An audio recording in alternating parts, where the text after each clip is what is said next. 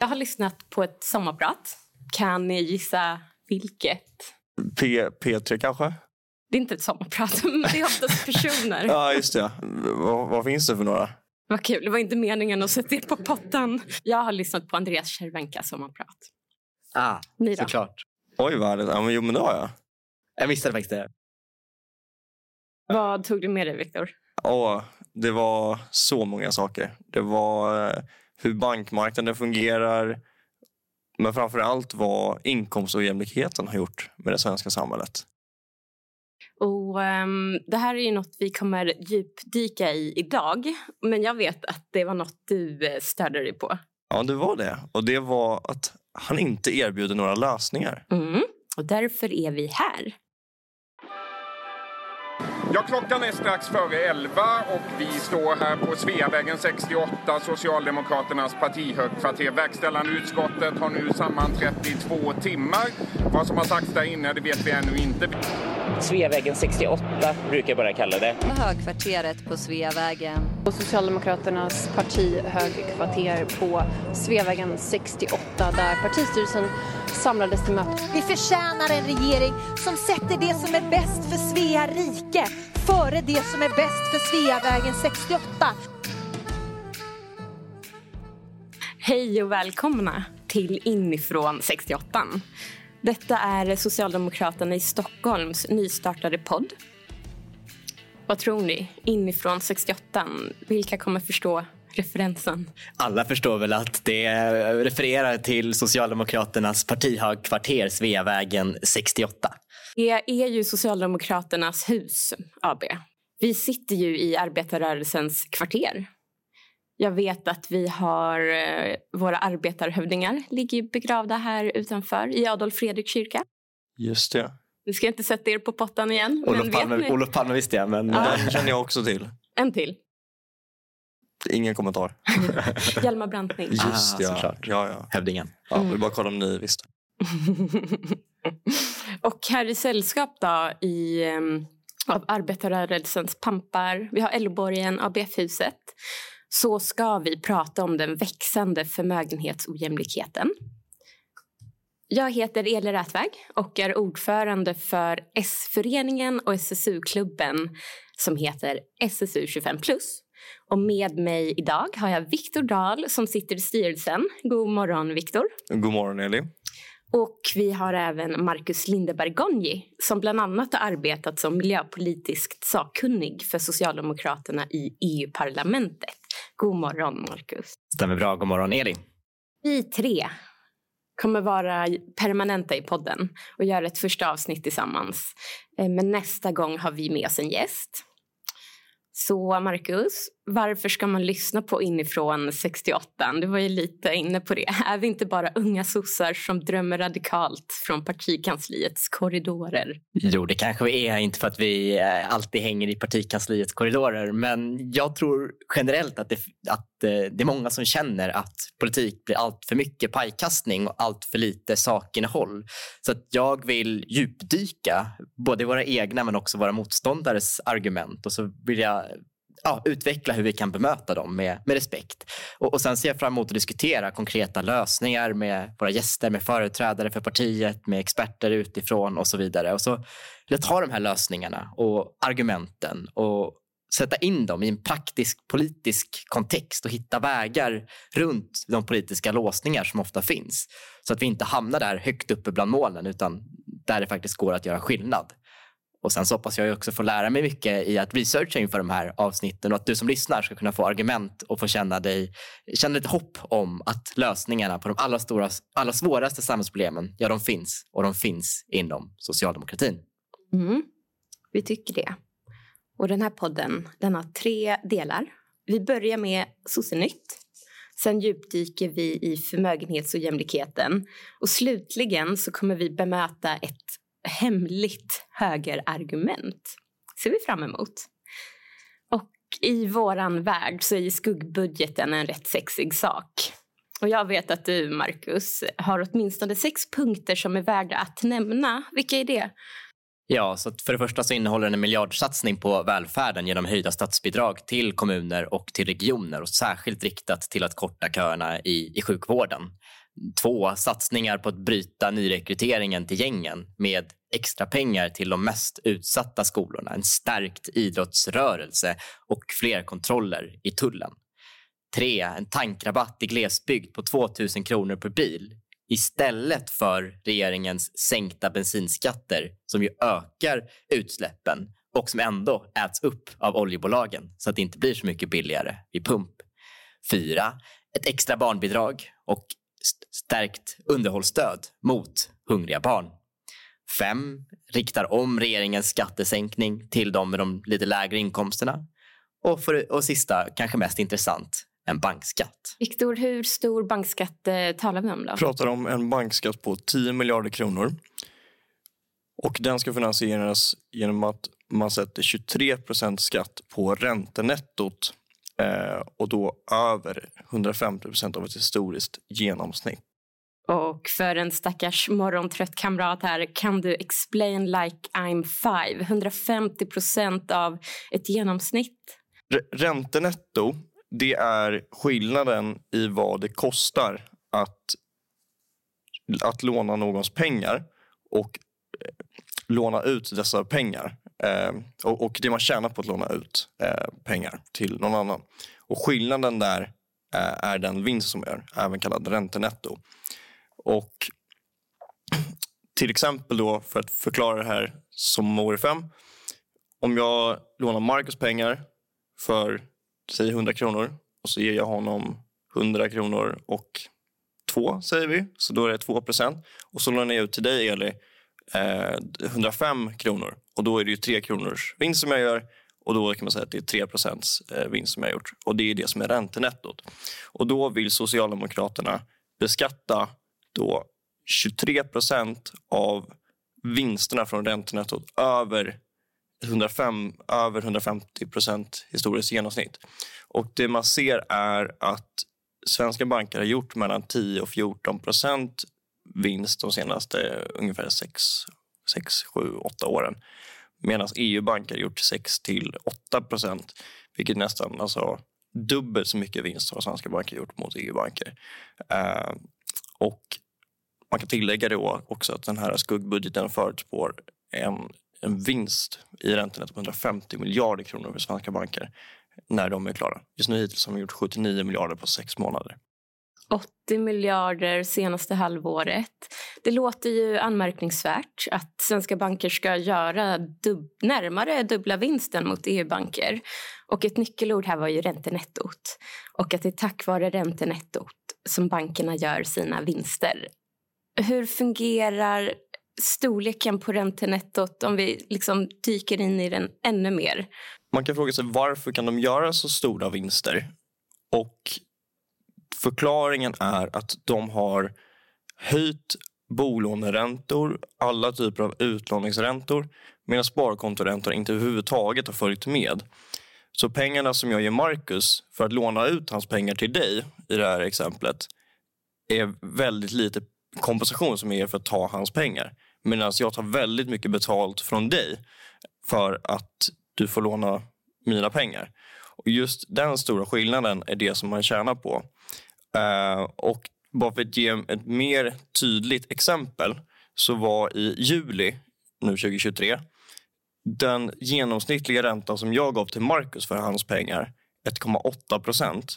Medan den genomsnittliga räntan som jag lånade ut till dig 5,6. Det är en väldigt stor mellanskillnad och det är just eftersom de här sparkontoräntorna, alltså räntan till Marcus som halkar efter, eh, som gör att jag då som i det här sammanhanget är banken kan tjäna så mycket pengar. Och Då kan man också förklara varför det är på det sättet. Eh, det finns väldigt många aktörer på bankmarknaden och många aktörer borde leda till högre konkurrens. Men det är inte det vi ser, utan vi ser att det är ett antal storbanker som har väldigt mycket makt och de, de konkurrerar inte med varandra på det sättet som man kan tänka sig att de borde göra. Kund, det är en segrörlig kundbas. Man byter inte bank så ofta. I alla fall inte i den utsträckning man borde. Och just för att personer inte byter bank i den utsträckning som, som är önskvärd så blir inte bankerna konkurrensutsatta. Och Det är också förståeligt, för vad är Lea Bank till exempel? Och då kan man tillägga också att även en moderat finansminister, Elisabeth Svantesson, oroade sig också över den svaga konkurrensen på banksektorn. Så det här är inte bara någonting som vi socialdemokrater går runt och, och bekymrar oss om, utan det är även någonting som de på högen ser som ett, hoppas jag, problem. Och eh, bara för att illustrera en, en tydlig exempel. Marcus, när kollade du senast själv vad, ditt, eh, vad du fick för, för sparkontoränta på dina pengar? Det var nog många år sedan, får jag erkänna. Det var många år sedan. Ja, vad härligt. Då kan jag låna ut dem till Eli då, så kan jag tjäna massa på det. Ja, jag har ju kollat den bara för att vi spelar in den här podden. Innan det, eh, inte någon gång under mitt vuxna liv. Liksom. Eh, jag upptäckte också att jag sparar pengar på konton som inte ger mig någon sparränta. Precis. Och Det är ju även så att Konkurrensverket stödjer den här förklaringen. Just att det är bristande engagemang som är den största variabeln till att folk inte byter bank. Och det beror och, det, och vad som menas med bristande engagemang det är alltså att man inte ser någon större vinst av att byta bank men också att man inte, man inte orkar, helt enkelt. Och, just, och Det är precis det som gör att det blir så, så trögrörligt. Och det var därför de fyra storbankerna som tidigare kunde göra 79 miljarder i vinst. En förklaring då är ju att bankernas vinst är stor för att vi här, du och jag, vanligt folk, är inaktiva i vår sparränta. Vilket leder till det här äh, vinsten på räntenettot. Tänk vad man kan lära sig hörni, bara av att prata om skuggbudgeten. Alltså skuggbudgeten är ju kanske det bästa dokument för att förstå sig på vad ett parti egentligen vill, vilken riktning man ser framför sig, men också när man måste göra de här prioriteringarna. Och sen så eh, tycker jag också bara att det stora i, i, i skuggbudgeten är att vi ändå nu tar en tydligare konflikt i ekonomiska frågor och visar tydligt att vi prioriterar välfärden, vi prioriterar kampen mot, mot gängen. Och, och, och det här behövs ju för att i, i Stockholm så höjer både regionen och staden skatten och det är för att de statliga tillskotten är alldeles för svaga från högerregeringen och då behövs det en mer rättvis finansiering som inte står mot de som har svagare inkomster och då kan bankskatt eller, eller andra typer av skatter vara rätt väg särskilt så här i inflationstiden om man kanske inte vill ta allt för stora statliga lån och pumpa ut allt för mycket pengar i, i ekonomin ytterligare driva på inflationen. Är det något du saknar i skuggbudgeten? Då? Alltså jag hade ju väldigt gärna sett en tydligare profil mot klimatutsläppen i, i budgeten som förutom lite energieffektiviseringar och ett stärkt industrikliv som är bra så är det ganska tomt på klimatsatsningar och vi lever i en tid där det diskuteras om klimatmålen ens ska vara kvar så då är det viktigt att vi också är offensiva i den här diskussionen. Sen vet jag inte vad ni tyckte om förslaget om att sänka skatten, Socialdemokraterna. Jag kan ju då spela djävulens advokat lite grann och säga att den är rättfärdigad om man tänker på att bankerna gör rätt stora vinster och så tar man deras skatt. Och nu får ni rätta mig ifall om jag har fel, men jag har för mig att den skattesänkningen kostar lika mycket som bankskatten var på. Jag tror, att, jag tror att huvudfinansieringen kommer från att man inte höjer brytpunkten för statlig skatt för de med de allra högsta inkomsterna. Det stod 10 miljarder tror jag. Ja, ja men då är det i Det är 10 miljarder som de vill få in på räntenettot. Ja, det är ungefär så mycket de sparar på brytpunkten. Och, och då tänker jag att ändå om bankerna utnyttjar att folk inte optimerar sina sparkontopengar eller ja, allokerar dem eller byter bank eller utnyttjar den trögrörliga marknaden. Då kan jag ändå tycka att det är rätt att ge tillbaka till den befolkningen som bankerna utnyttjat om det är samma typ av finansiering. Bra poäng. Jag bara tycker att man kanske hade kunnat satsa ännu mer på, på välfärden, på gängen, på klimatet. Men eh, hellre skatt eh, på banker och en skattesänkning än inget av det. Så att, eh, där håller jag i alla fall med. Och nu ska vi äntligen djupdyka i dagens ämne. Förmögenhets och jämlikheten i Sverige. Om vi börjar basic, Marcus. Vad är det för någonting och hur mäter man förmögenhets och jämlikhet? Ja, alltså vi, jag kan börja med att förtydliga att vi pratar inte om, om jämställdhet mellan könen i, i sig, utan det är ett annat viktigt ämne som är också starkt eh, kopplat till ojämlikheten i befolkningen i sin helhet, som det är det vi pratar om nu. Och det finns två typer av ojämlikhet. Den ena är inkomstojämlikhet, som vi pratar mycket mer om, där Sverige ofta ligger helt okej till. Och den andra är förmögenhetsojämlikhet som är mycket mer ojämlik och där Sverige ligger mycket sämre till. Och inkomstojämlikhet är ju de, de pengar som du får in på kontot förhoppningsvis varje månad. Det kan vara lön, det kan vara pension, det kan vara studiebidrag. Medan förmögenhetsojämlikhet är de tillgångar, fördelningen av de tillgångar som du har. Pengar på banken eller på aktiemarknaden eller i bostäder. Och det finns olika mått att mäta det här. Och ena är ju att kolla på hur stor andel som till exempel den högsta, den rikaste procenten tjänar eller äger. Och ett mer nyanserat mått som fångar hela befolkningens fördelning, det är Gini-koefficienten. Sen kan jag lägga till att det är svårt att mäta det i, i Sverige eller svårt att få bra statistik om ojämlikhet och förmögenhetsojämlikhet för att vi har tagit bort förmögenhetsregistret efter att vi också tog bort eh, förmögenhetsskatten. Men det finns ändå uppskattningar, internationella uppskattningar från exempelvis internationella banker som Credit Suisse eller från Andreas Cervenka som ni var inne på i inledningen. Inkomstojämlikhet, förmögenhetsojämlikhet, det skiljer vi från ojämställdhet. Då. Och vi kommer fokusera mest på förmögenhetsojämlikhet i den här podden, eller hur? Ja, precis. Mm. Eh, och då är det alltså en enda procent av svenskarna som är omåttligt rika. Eh, även om det är svårt att mäta exakt hur mycket rikare den här lilla procenten är då, eftersom förmögenhetsregistret är borta. Men om du ändå försöker, Viktor, hur ojämlikt är Sverige egentligen? Vi kan börja med lite statistik om förmögenhetsojämlikheten. 38 procent av förmögenheterna i Sverige ägs av 1 procent av befolkningen jämfört med 24 procent i Danmark. Det är ändå rätt stor procentuell skillnad. Tolfte högsta Gini-koefficienten, den som Marcus pratade om tidigare. Värre än Ryssland och USA. Eh, enligt den, var det Credit Suisse va? som gjorde den? Ja, jag tror det. Ja, eh, den undersökningen. Cervenka hänvisar även till den i sin, sitt sommarprat. 542 miljardärer idag har vi nu i Sverige. 2022. Det var 29 miljardärer 1996. Våra klyftor har växt snabbare i OECD. Och viktigt är också att ha med sig att både inkomst och förmögenhetsförmögenhet har ökat kraftigt i Sverige. Så man måste prata om både inkomst och jämlikhet, alltså det man får i inkomst, och förmögenheter, den stora, vad ska man säga, den kakan som man får. Medan den andra är vad ska man säga, mer paj till kakan kanske. Mer paj till folket. Mer paj till folket. Så svenskarna har det alltså mer förmögenhetsojämlikt än danskarna. Och jag tänker, för, det, för i Sverige då är det nästan 40 procent som äger 1 procent.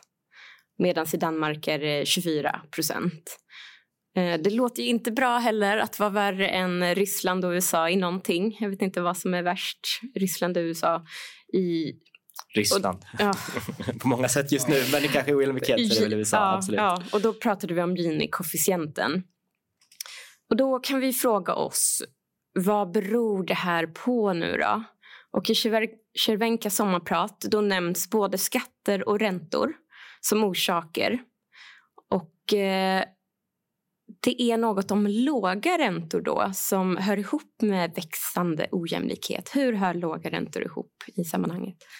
Grejen är att man har haft minusränta genom tiden. Riksbanken har alltså haft minusränta vilket betyder att om du lånar, att du får pengar eller betalt för att låna pengar. Ränta brukar fungera så att om jag lånar pengar av Marcus så måste jag betala lika mycket pengar till honom plus någon form av ränta. Säg, jag lånar 100 kronor och så betalar jag tillbaka 102. I det här sammanhanget skulle det vara att jag lånar 100 kronor av Marcus och så betalar jag tillbaka kanske 99 istället. Det finns bara incitament att låna. Och vi har inte haft minusräntor, men, eh, eller Riksbanken har haft minusränta, men man har inte haft minusränta på banker på det sättet. Men det har ändå drivit ner de lånen så det är väldigt stora incitament att låna. Och Det har gjort så att man kan ta väldigt stora risker i fastigheter till exempel eh, och få stor avkastning på det. För, för det, om du lånar massa pengar till exempel, då har du ju, om, du måste, om det är högre ränta så har du inte lika mycket pengar du kan satsa till exempel. Och då har man kastat eh, pengar på Apple och stora bolag och det har pumpat ut pengar genom åren som Kemika själv beskriver i sin podcast. Eh, den som brukar säga att den som sparar, den som är skuldsatt är inte fri. Men nu har det varit snarare tvärtom, att de som har köpt aktier och de som spekulerar på börsen är de som har vunnit. Men eh, eventuellt mer om det senare. Eh, men framförallt så har priserna på bostäder nått nya höjder. Enligt som du hänvisade till i början, Cervenka då, kunde en miljon ge en bostad i Stockholm i slutet av 90-talet på ungefär 90 kvadrat. 2022 får, får en enbart 12 kvadratmeter. Om man köper en lägenhet för en miljon kronor, ja. Precis. Mm. Och det är en bild här som fastnar hos mig ändå. Som du sa tidigare, Viktor, att alltså antal miljardärer vi har i Sverige. Att 96 var det ungefär 30 miljardärer i Sverige. Då var jag fem år gammal. Och idag från 30 till 550 stycken nästan. Och eh, det är ju, miljardärer blir man ju inte på att att göra bostadskarriär. Um, och nu är det lite det vi kommer in på här med på bostadsmarknaden och hur belånade vi är. Kan du förklara var, varför går bostadspriserna upp så mycket? Den förklaring som jag nämnde tidigare med minusränta. Alltså, jag kan låna väldigt mycket pengar och behöver inte betala så mycket tillbaka i framtiden för att låna de pengarna. Och när du köper en bostad så får du låna upp till 8, vad blir det, 85 procent av bostadens värde. Alltså om en lägenhet kostar en miljon kan jag låna upp till 850 000 kronor. Men just för att jag kan låna upp till 850 000 kronor så stiger även värdet på bostaden i, i viss utsträckning. Det finns flera personer som är villiga att buda på den här. Och om priset på bostaden går upp kan jag plötsligt låna ännu mer. Och eftersom jag kan låna ännu mer så går priset upp ännu mer. Vilket gör att det blir en negativ spiral.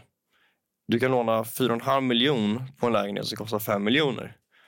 Och Det här funkar i viss utsträckning så länge det finns minusränta, så länge bostadsräntorna är låga. Men när sen räntorna stiger, som nu i podcasten en stund är 4% styrränta, då går ju bolåneräntorna upp.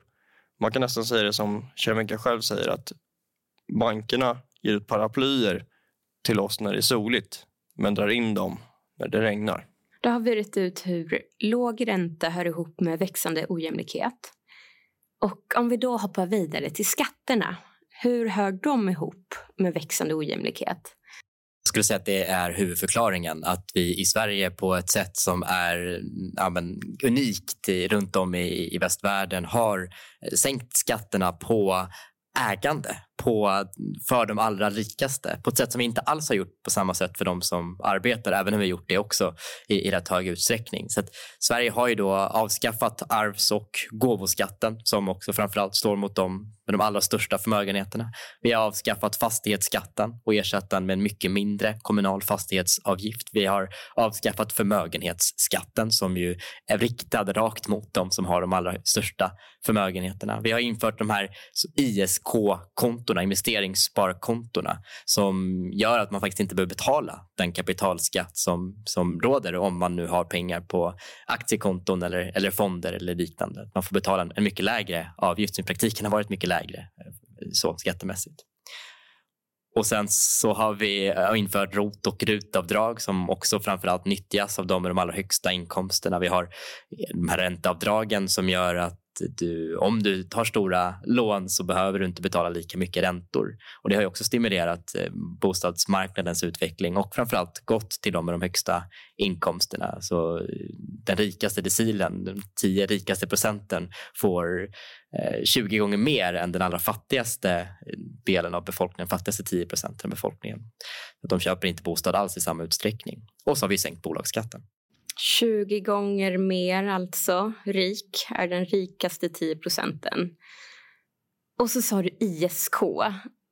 Visst var det typ två år sedan Magda tog tempen på det här med att införa ISK-skatt? Minns du det? Ja, men precis. Ja. När Magdalena Andersson ledde som finansminister Socialdemokraternas arbetsgrupp för, för ekonomisk ja, men rättvisa eller vad det, nu, vad det nu hette så var det här ett av de diskussionsförslagen som hon lyfte fram som sen också fick hård kritik från, ja, från högerhåll som man sen inte pratade om allt för mycket i, i valet. Men det finns ändå, det finns finns ändå en insikt inom vårt parti om att den fördelningsprofilen som är, att 90% av aktieutdelarna går till de 10% rikaste hushållen. Att det här också speglas i hur ISK-kontona, liksom, vilka det gynnar.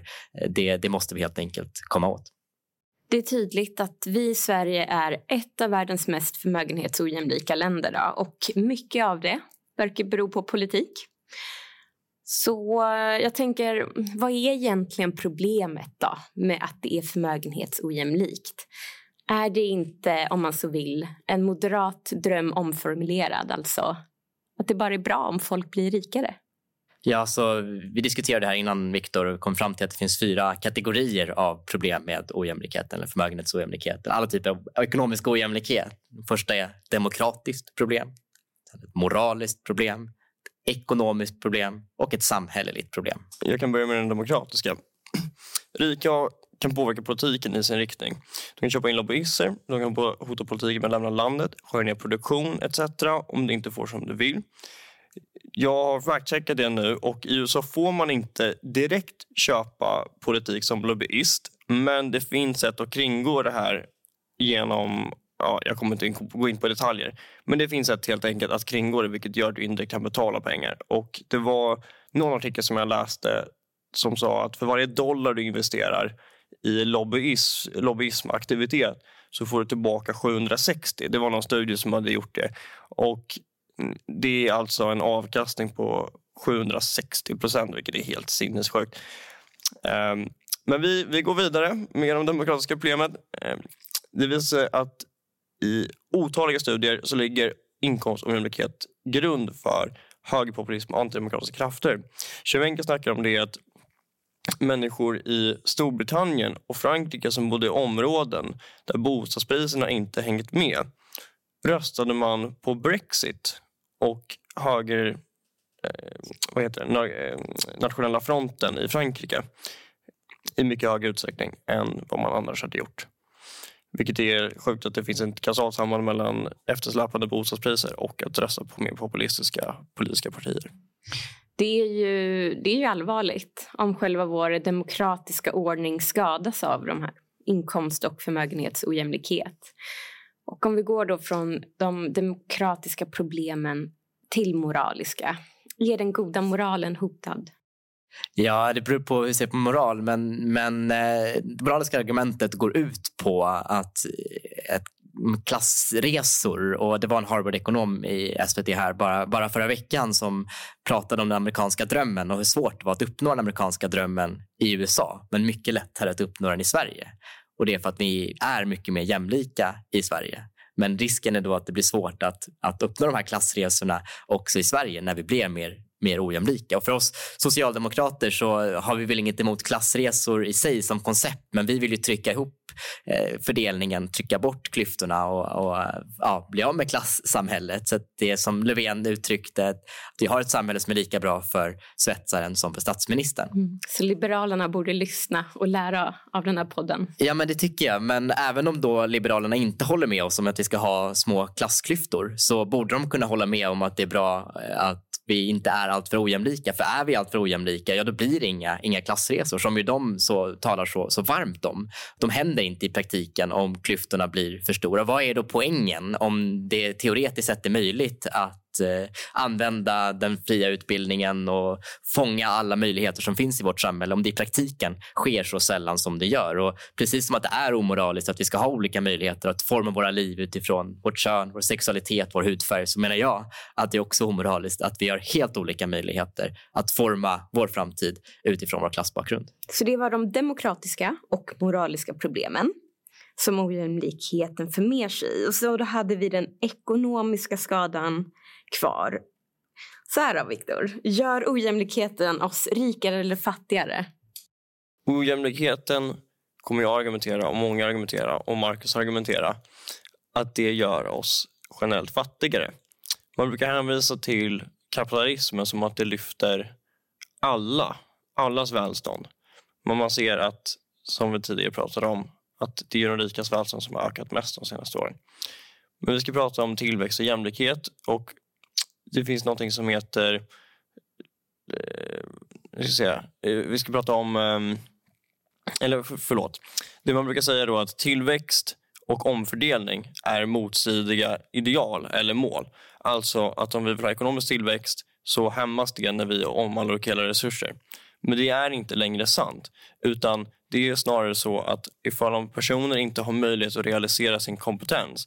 Det sägs att den smartaste personen var inte, som man kanske tänker på, Albert Einstein eller jag vet inte om man vill säga Oppenheimer, jag vet inte vem man vill prata om. Utan att det var en person som förmodligen föddes i Afrika som inte kunde realisera sin kompetens för att det enda de kunde göra per dag var att försöka hitta mat och vatten och värme och bostad och sådär. Och om personer inte har möjlighet att få en utbildning kan de inte realisera sin kompetens och inte då bidra till den ekonomiska tillväxten. Och då för att gå tillbaka till det här med, med skatt då till exempel. Oftast brukar man tänka sig att, eller många argumenterar, i alla fall liberaler, att om man beskattar en inkomst då har du plötsligt tagit bort incitament att jobba. Och det är förvisso sant. Till viss, I viss utsträckning så är det sant. Men om du beskattar en person så är den tekniskt också blivit fattigare. Vilket gör att personen kanske också vill jobba mer. Och Nu säger inte jag att vi ska brutalt skatta alla, det säger jag inte. Men att det är ett vanligt miss, missförståelse av hur skatt påverkar arbetsbeteende. Alltså vilken utsträckning som man väljer att arbeta. Man kan se det på andra sättet också. Att ifall om jag tar bort en skatt från en person då blir de väldigt, väldigt mycket rikare. Men eftersom de är rikare så kanske de vill lägga mer pengar på fritid. Man har bara en viss begränsad mängd tid. Och Du kanske inte behöver hur mycket pengar som helst och du kanske jobbar mindre för nu har du så mycket pengar som du vill ha. Så det är ett sätt att se på det. Att bara för att man beskattar betyder inte det att det leder till mindre arbete. Um, men vi går, um, vi går vidare. En vanlig annan teori som man brukar prata om det är nedsipprningsteorin. Den har blivit debankad genom tiderna. Den trodde man redan på industriella revolutionen vet jag att man snackade om det. Va? Um, Sa du nedsipringsteorin? Precis. Och det innebär att rika inkomster ackumuleras i toppen och sen sipprar det ner till resten av befolkningen. Man skulle kunna se det som att de rika sparar så mycket pengar att det finns väldigt mycket pengar och kapital på hög att investera i, i kylskåp eller produkter, bilar och bygga. Men om det inte finns en efterfrågan från den breda befolkningen, ja då finns det ändå ingen som vill köpa någonting med de här pengarna och då blir heller inte tillväxten högre bara för att ojämlikheten ökar. Och även menar flera ledande ekonomer och tunga institut som OECD, IMF, BIS eller BIS med flera att tillväxten skadas om vi inte agerar mot ojämlikheten, vilket är anmärkningsvärt eftersom det här är organisationer, i alla fall IMF, IMF har jag vet om, som har varit ute och varit extremt liberala i tidigare skeenden i historien. Nu blev det lite för många tunga institut för mig här. Lite kort. OECD, IMF och BI-BIS. Vad, vad, vilka är det? Så eh, OECD är ju klubben för de rika länderna runt om i världen som, som, som samarbetar på alla möjliga områden med standardisering och nu också med, med, med, med skatter. Eh, IMF, Internationella valutafonden, som kommer in när ett land har svårt att betala sina, sina statsskulder och strukturerar om de här nationella eh, målen eller de här eh, lånen.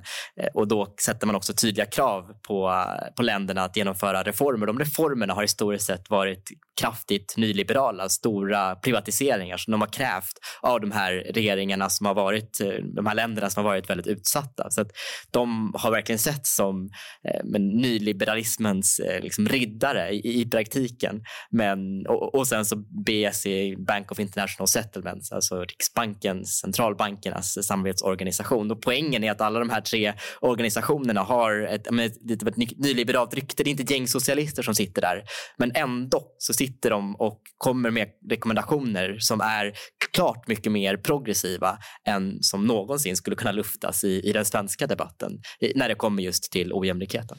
Vi fortsätter neråt i inkomstojämlikhetens spår. Eh, en studie från, eh, Världsbanks, eh, från Världsbanken visar att mer jäm, jämlik fördelning av jordbruksmarker i 20 länder leder till mer tillväxt i kommande åren.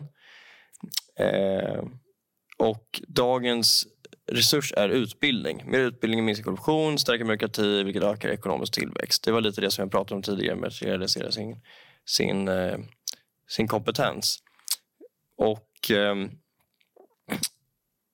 en, en, ganska enkel förklaring på det som Max pratade om innan, att den sociala rörligheten minskar om vi inte kan byta jobb och så vidare utan att man är fast i samma typer av eh, arbete hela tiden så kan man inte flytta sig till olika typer av kompetenser och så där, vilket också minskar, eh, minskar eh, tillväxten. Så där. Kan man säga att Sverige går från att vara världsledande i damfotboll till att bli ett mediokert herrlag? Det, det vore en pricksäker beskrivning. Så till och med den ekonomiska tillväxten skadas av ojämlikhet. Och Marcus, det sista problemet som ni pratade om, eh, du kallade det de samhälleliga problemen. Vad innebär det? I brist på bättre namn här får jag väl erkänna, men det är vad konsekvenserna blir för vårt samhälle i stort när ojämlikheten ökar så kraftfullt. Där har Wilkinson och Pickett eh, skrivit en bok som heter Ojämlikhetsanden där de presenterar dels en, en, teori om vad som händer med ojämlika samhällen och det är att hierarkierna i samhället blir mycket större och det blir allt viktigare för människor att visa att de är högt uppe i hierarkin, att de har hög social status. Och Då leder det till ett beteende som är statussökande som innebär att man konsumerar mycket, att man visar upp sin bästa sida på sociala medier och, och kanske till och med drar sig tillbaka när man inte är på topp. Och Det här skapar en stress, en social ångest och den här sociala ångesten, stressen, att hela tiden visa att man, man, man tillhör toppen, den, den driver fram sociala problem på ett sätt som inte ojämlikhet eller på ett sätt som inte inkomster gör. Det handlar inte om att man är fattig utan det handlar bara om att man inte vill vara sämre än sin granne eller långt ner i den här pyramiden. Och det har vi sett rent empiriskt, man tittar på, på data, att länder som är mer ojämlika de får också en sämre folkhälsa sämre folkhälsa i form av lägre medellivslängd, mer droganvändning, mer förekomst av övervikt. Man får mer brottslighet i de här länderna. Man får högre mordtal, fler sitter i fängelsen. Titta bara på USA. Man får sämre utbildningsresultat och eleverna är inte i skolan lika mycket. Vi får barn som inte är lika välmående som får uppleva mer konflikter i, i sin barndom men också runt föräldrarna.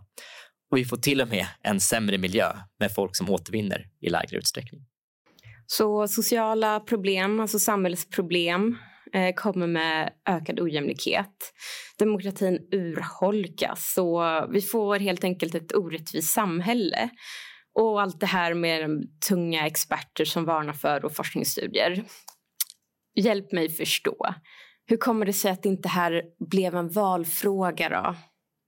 Alltså, det går ju emot vår självbild skulle jag säga fortfarande att vi är så ojämlika. Det har inte riktigt sjunkit in skulle jag säga. Och jag tror också att det har att göra med att det inte är lika eh, lätt att ta på som de praktiska vardagsproblemen som vi möter. Också de eh, akuta kriser som vi måste hantera nu med, med skjutningarna bland annat. Men i många andra länder så finns det en helt annan debatt, en helt radikalt annan syn på skatter. Bara i länder som Danmark och i Norge så har man en helt annan debatt om det. Och Det finns också ett mycket starkare tryck från de unga i till exempel USA som engagerar sig, går ut på gatorna och protesterar mot den växande ojämlikheten. Jag tror att det har att göra med att finanskrisen i Sverige inte alls blev lika djup som 90-talskrisen. Och slutsatsen av 90-talskrisen blev ju en stram finanspolitik. Det som du sa Viktor tidigare från Göran Persson, att den som är satt i skuld är inte fri. Medan för många andra länder så blev det ett djupare trauma med finanskrisen och slutsatsen där var ju att den växande ojämlikheten, den kalabalik som rådde på finansmarknaden, att det, är den, att det var det som var det stora problemet. Och det har också fött en annan debatt. Bara i USA så har man ju fört en mycket mer expansiv finanspolitik till exempel. Vilka skatter skulle svenska politiker kunna jobba med? Finns många skatter. Eh, en rapport som jag tyckte var intressant som kom för ett par år sedan var från SSU, från vårt eh, ungdomsförbund. Och den visade att om vi följde det danska exemplet också i skattefrågan, ja, då skulle vi kunna få in 63 miljarder ytterligare i, i skatter om vi hade danska kapitalskatter på svenska kapitalinkomster. Så det kan vara en bra start. Sen kan man också diskutera eh, skatter som arvsskatt som vi haft tidigare, som länder som USA, Storbritannien, Tyskland, Frankrike. Alla de har arvsskatter och det kan handla om 40 procent av, av arvet till exempel. Eh, för att vi har ju, det är två av tre dollarmiljardärer i Sverige, de har ju ärvt sina tillgångar, inte, eh, inte tjänat ihop dem själva och då kanske det är, kan rättfärdigas att också ha en arvsskatt. Och sen den sista är ju det som SSU nu tog på sin kongress här i somras, somras och det är att ha EU-skatter på transaktioner, på finansiell spekulering och det skulle kunna generera en hel del pengar också till EUs kassa eller direkt till medlemsstaterna om jag fick bestämma. Tre skatter som svenska politiker skulle kunna arbeta med, alltså kapitalskatt, de allra mest förmögnas arvsskatt och EU-skatt på transaktioner. Kort och koncist. Några tillägg där, Viktor? Du får välja en. En? Åh, vad härligt. Då blir det fastighetsskatten. Fastighetsskatten är en av de bästa verktygen och vi ekonomer älskar fastighetsskatten för att man inte kan undvika den. Och Det låter ondsint, men så är det.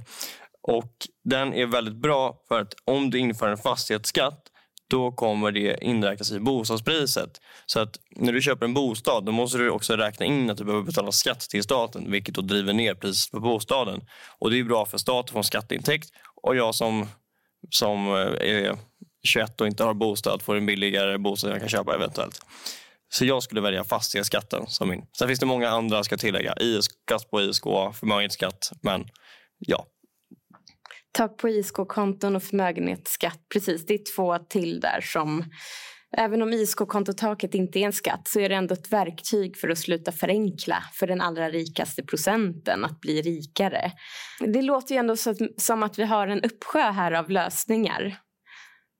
Så varför är vi här då, Viktor? Vi är här för det enkla svaret. Att vi har haft trumvirvel. Uh högermajoritet i riksdagen sedan eh, 2006. Och Det har bidragit rätt kraftigt till att vi har sett den ökade inkomstolikheten. Och med det att folk inte riktigt fattar vad som är problemet. En, eh, en eh, opinionsundersökning från Katalys visar att det var en stark, stor majoritet som var för att införa mer skatter på de rika. Och vi skulle alltså kunna gynnas av att bara driva det. Du säger att vi har haft en högermajoritet i riksdagen sedan 2006 men vi ska inte sticka under stol med att flera av de här skatterna avskaffades även under Göran Persson. Och eh, partiet gick ju inte heller till val nu på stora skattehöjningar. Och jag tänker så här. Eh. Efter nästa val 2026 då vill vi ha vänstermajoritet i riksdagen. Och den leds av Socialdemokraterna. Och då ska vi tillsammans vara överens om skattepolitiken. Så nu kommer vi ändå till en relevant fråga här. Var står partiet idag? Hur ser olika delar av partiet på de här skatterna? Alltså, det finns en, en, ett starkt tryck inom Socialdemokraterna från, eh, från alla olika delar om att gå till val på höjda skatter. SSU till exempel, de driver alla de här skatterna som vi har pratat om. Och här eh, så upplever jag också ett starkt engagemang, ett starkt personligt engagemang från förbundsordförande Lisa Nåbo om att vi måste steppa upp helt enkelt kampen mot ojämlikheten. Och den bilden delas också av Socialdemokraterna här i, i Stockholms stad, i Stockholm, som driver Eh, arvsskatt, som driver förmögenhetsskatt, som driver fastighetsskatt till exempel. Och även Reformisterna som finns inte bara i Stockholm men runt om i landet skapades ju, det är en S-förening som skapades för att få igång debatten om den ekonomiska ojämlikheten, om skatterna. Och de driver ju alla de här skatterna som jag pratat om, utom möjligen då EU-skatt, det vet jag faktiskt inte. Även LO som är en jätteviktig del av arbetarrörelsen, de driver högre kapitalskatter, de vill ha förmögenhetsskatt på sikt tror jag det var, men åtminstone åtminstone en förmögenhetsskatt och de vill också ha en fastighetsskatt eller en markskatt som är ungefär eh, utformad på liknande sätt och även en arvsskatt. Så i princip alla de här skatterna som vi har pratat om. Och även i, i, i toppen av partiet så märkte vi då i den här arbetsgruppen som Magdalena Andersson eh, ledde som vi pratade om tidigare så har det kommit förslag om inte bara då i, tak på ISK-konton som jag nämnde tidigare utan också en miljonärskatt som jag tolkar som lite av en förmögenhetsskatt men också till exempel en dubblad bankskatt och det var det som man föreslog här nyligen. Så vi har flera tunga delar av partiet som är för att höja skatterna. Eh, LO, Reformisterna, partikongressen, SI Stockholm, SSU. Så det kommer bli väldigt spännande att se vad partiet går till val på sen och vad som händer om vi vinner en vänstermajoritet efter nästa val. Vad kommer hända här framöver med förmögenhetsojämlikheten? Kommer det bli värre eller kommer det bli en politisk fråga att bekämpa den? Ett kort svar är att jag kommer ta den optimistiska rollen här och hoppas på att det kommer bli bättre. Det, måste, det kommer alltid bli sämre innan det blir bättre. Och nu när det är tunga institutioner börjar prata om det här och faktiskt betonar problematiken med det så kommer det vara svårt att undvika problemen som kommer med inkomstojämlikheten och kommer så småningom börja se det som att det inte är rättfärdigat. Det är en produkt av monopol och ja, ojämlika spelregler och ja, diverse andra grejer jag hoppas att politiken är så rationell som, som du ser den. Och jag, jag, jag, tror att vi någonstans kommer dit, men jag är rädd att det kommer ta tid. Att det krävs en ganska stark vänstermajoritet eller en blocköverskridande skattereform. Och just nu är samarbetet över blockgränserna väldigt svagt. Möjligtvis så att det finanspolitiska ramverket att det kan komma att stretchas precis som det gjorde under pandemin. Det här med att vi inte får ha budgetunderskott. Men att Socialdemokraterna ska gå till val på eh, stora breda skattehöjningar. Vi kan, vi kan väl hoppas det, eller skattehöjning för de allra rikaste i alla fall. Men det jag, jag, jag, tror att det kommer att ta, eh, krävas ganska mycket innan vi, innan vi kommer dit. Men på sikt, absolut. tror jag. Är ni beredda? Yes. Nu kommer ett högerargument. Och det var hemligt. Ett hemligt högerargument. Så innan vi avslutar för idag så har du ett, Marcus, som du hörde florera på partiledardebatten, va? Ja, men det här med att eh, invandringen är orsaken till den växande gängkriminaliteten. Och Magdalena Andersson beskriver där i debatten att det finns flera faktorer som kriminologerna inte är eniga om. Um, vad ligger bakom gängkonflikterna? Och ett högerargument att det är invandringens fel. Precis. Vad säger du, Viktor? Är det invandringens fel? Jag har mycket att säga. Man kanske inte skulle ha sänkt skatterna med 140 miljarder där någonstans i början. Var det 2006 eller? 2006, 2014 under Reinfeldts åtta år i makten. Tack. Det, hade man haft de pengarna så tror jag att vi hade stått lite i en annan situation. Diaman Sali, han som har skrivit, ja, jag kan berätta vem han är, SVT-reporter, kriminalreporter på ja, SVT. Och han har skrivit en bok, eh, Tills alla dör, och han beskriver väldigt många olika typer av problem. I alla fall en sak som fångade mig när jag läste den här boken och det var det som han benämnde som Rinkeby-syndromet. Rinkebysyndromet det innebär att socialtjänsten de måste anmäla ifall de ser att barn mår dåligt i skolan. Och Det de här socialtjänstpersonerna har upptäckt att när de åkt till andra skolor så de blir förvånade över vad deras respektive kollegor i dessa skolor anmäler för. För de anser inte själva att de här barnen som deras kollegor anmäler då för orosanmäler mår så pass dåligt som för vad de brukar anmäla för. Varpå de själva inser att deras idé om när man ska anmäla har förskjutits. Helt enkelt, alla mår så dåligt i Rinkeby. Alla barnen mår så dåligt. Så det är bara de absolut värst drabbade som man anmäler. Och det, det tycker jag sammanfattar någonting väldigt väl. Ni är ju lite äldre än mig, men många av de personerna som går runt nu i, och skjuter varandra ute i gängen, de har växt upp samtidigt som jag har växt upp. Och Många av dem är även yngre än mig, men också många i samma ålder som jag.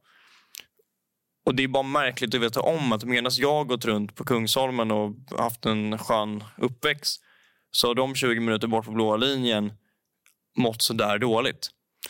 Och Det tycker jag bara är att man börjar skala av den här narrativet av att ja, men det är invandringens fel och börja gräva lite och försöka förstå varför det ser ut som det gör. Och det är absolut en bidragande faktor. Vi vet vad stress kan göra med konsekvenstänket. Så Diamant Salou, han eh, beskriver då Rinkeby-syndromet som eh, att sociala insatser och liksom sociala problem, man blir avtrubbad inför det. Alltså den offentliga verksamheten blir avtrubbad. Um, och ligger det rasism bakom det? Det är liksom de tankarna som uppstår då. Och man kan också tolka ur boken att kriminalitet växer fram på de platser där svenska samhället har dragit sig tillbaka. Håller du med om den bilden, Marcus?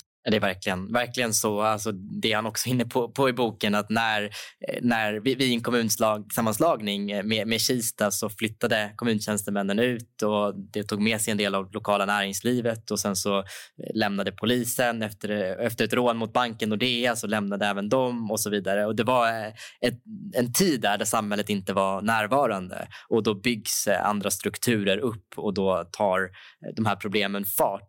Och det, det är orolig för är att det här ska utvecklas till att handla om att det är invandrarnas fel på något sätt. För att det kom ju en, en, en rapport från Brottsförebyggande rådet för ett par år sedan som väckte den här debatten och den lyfte fram att ja, invandrare är överrepresenterade i brottsstatistiken. Men om man rensar för eller man kollar på vad det beror på så beror mycket av det på inkomst, på ålder och på kön.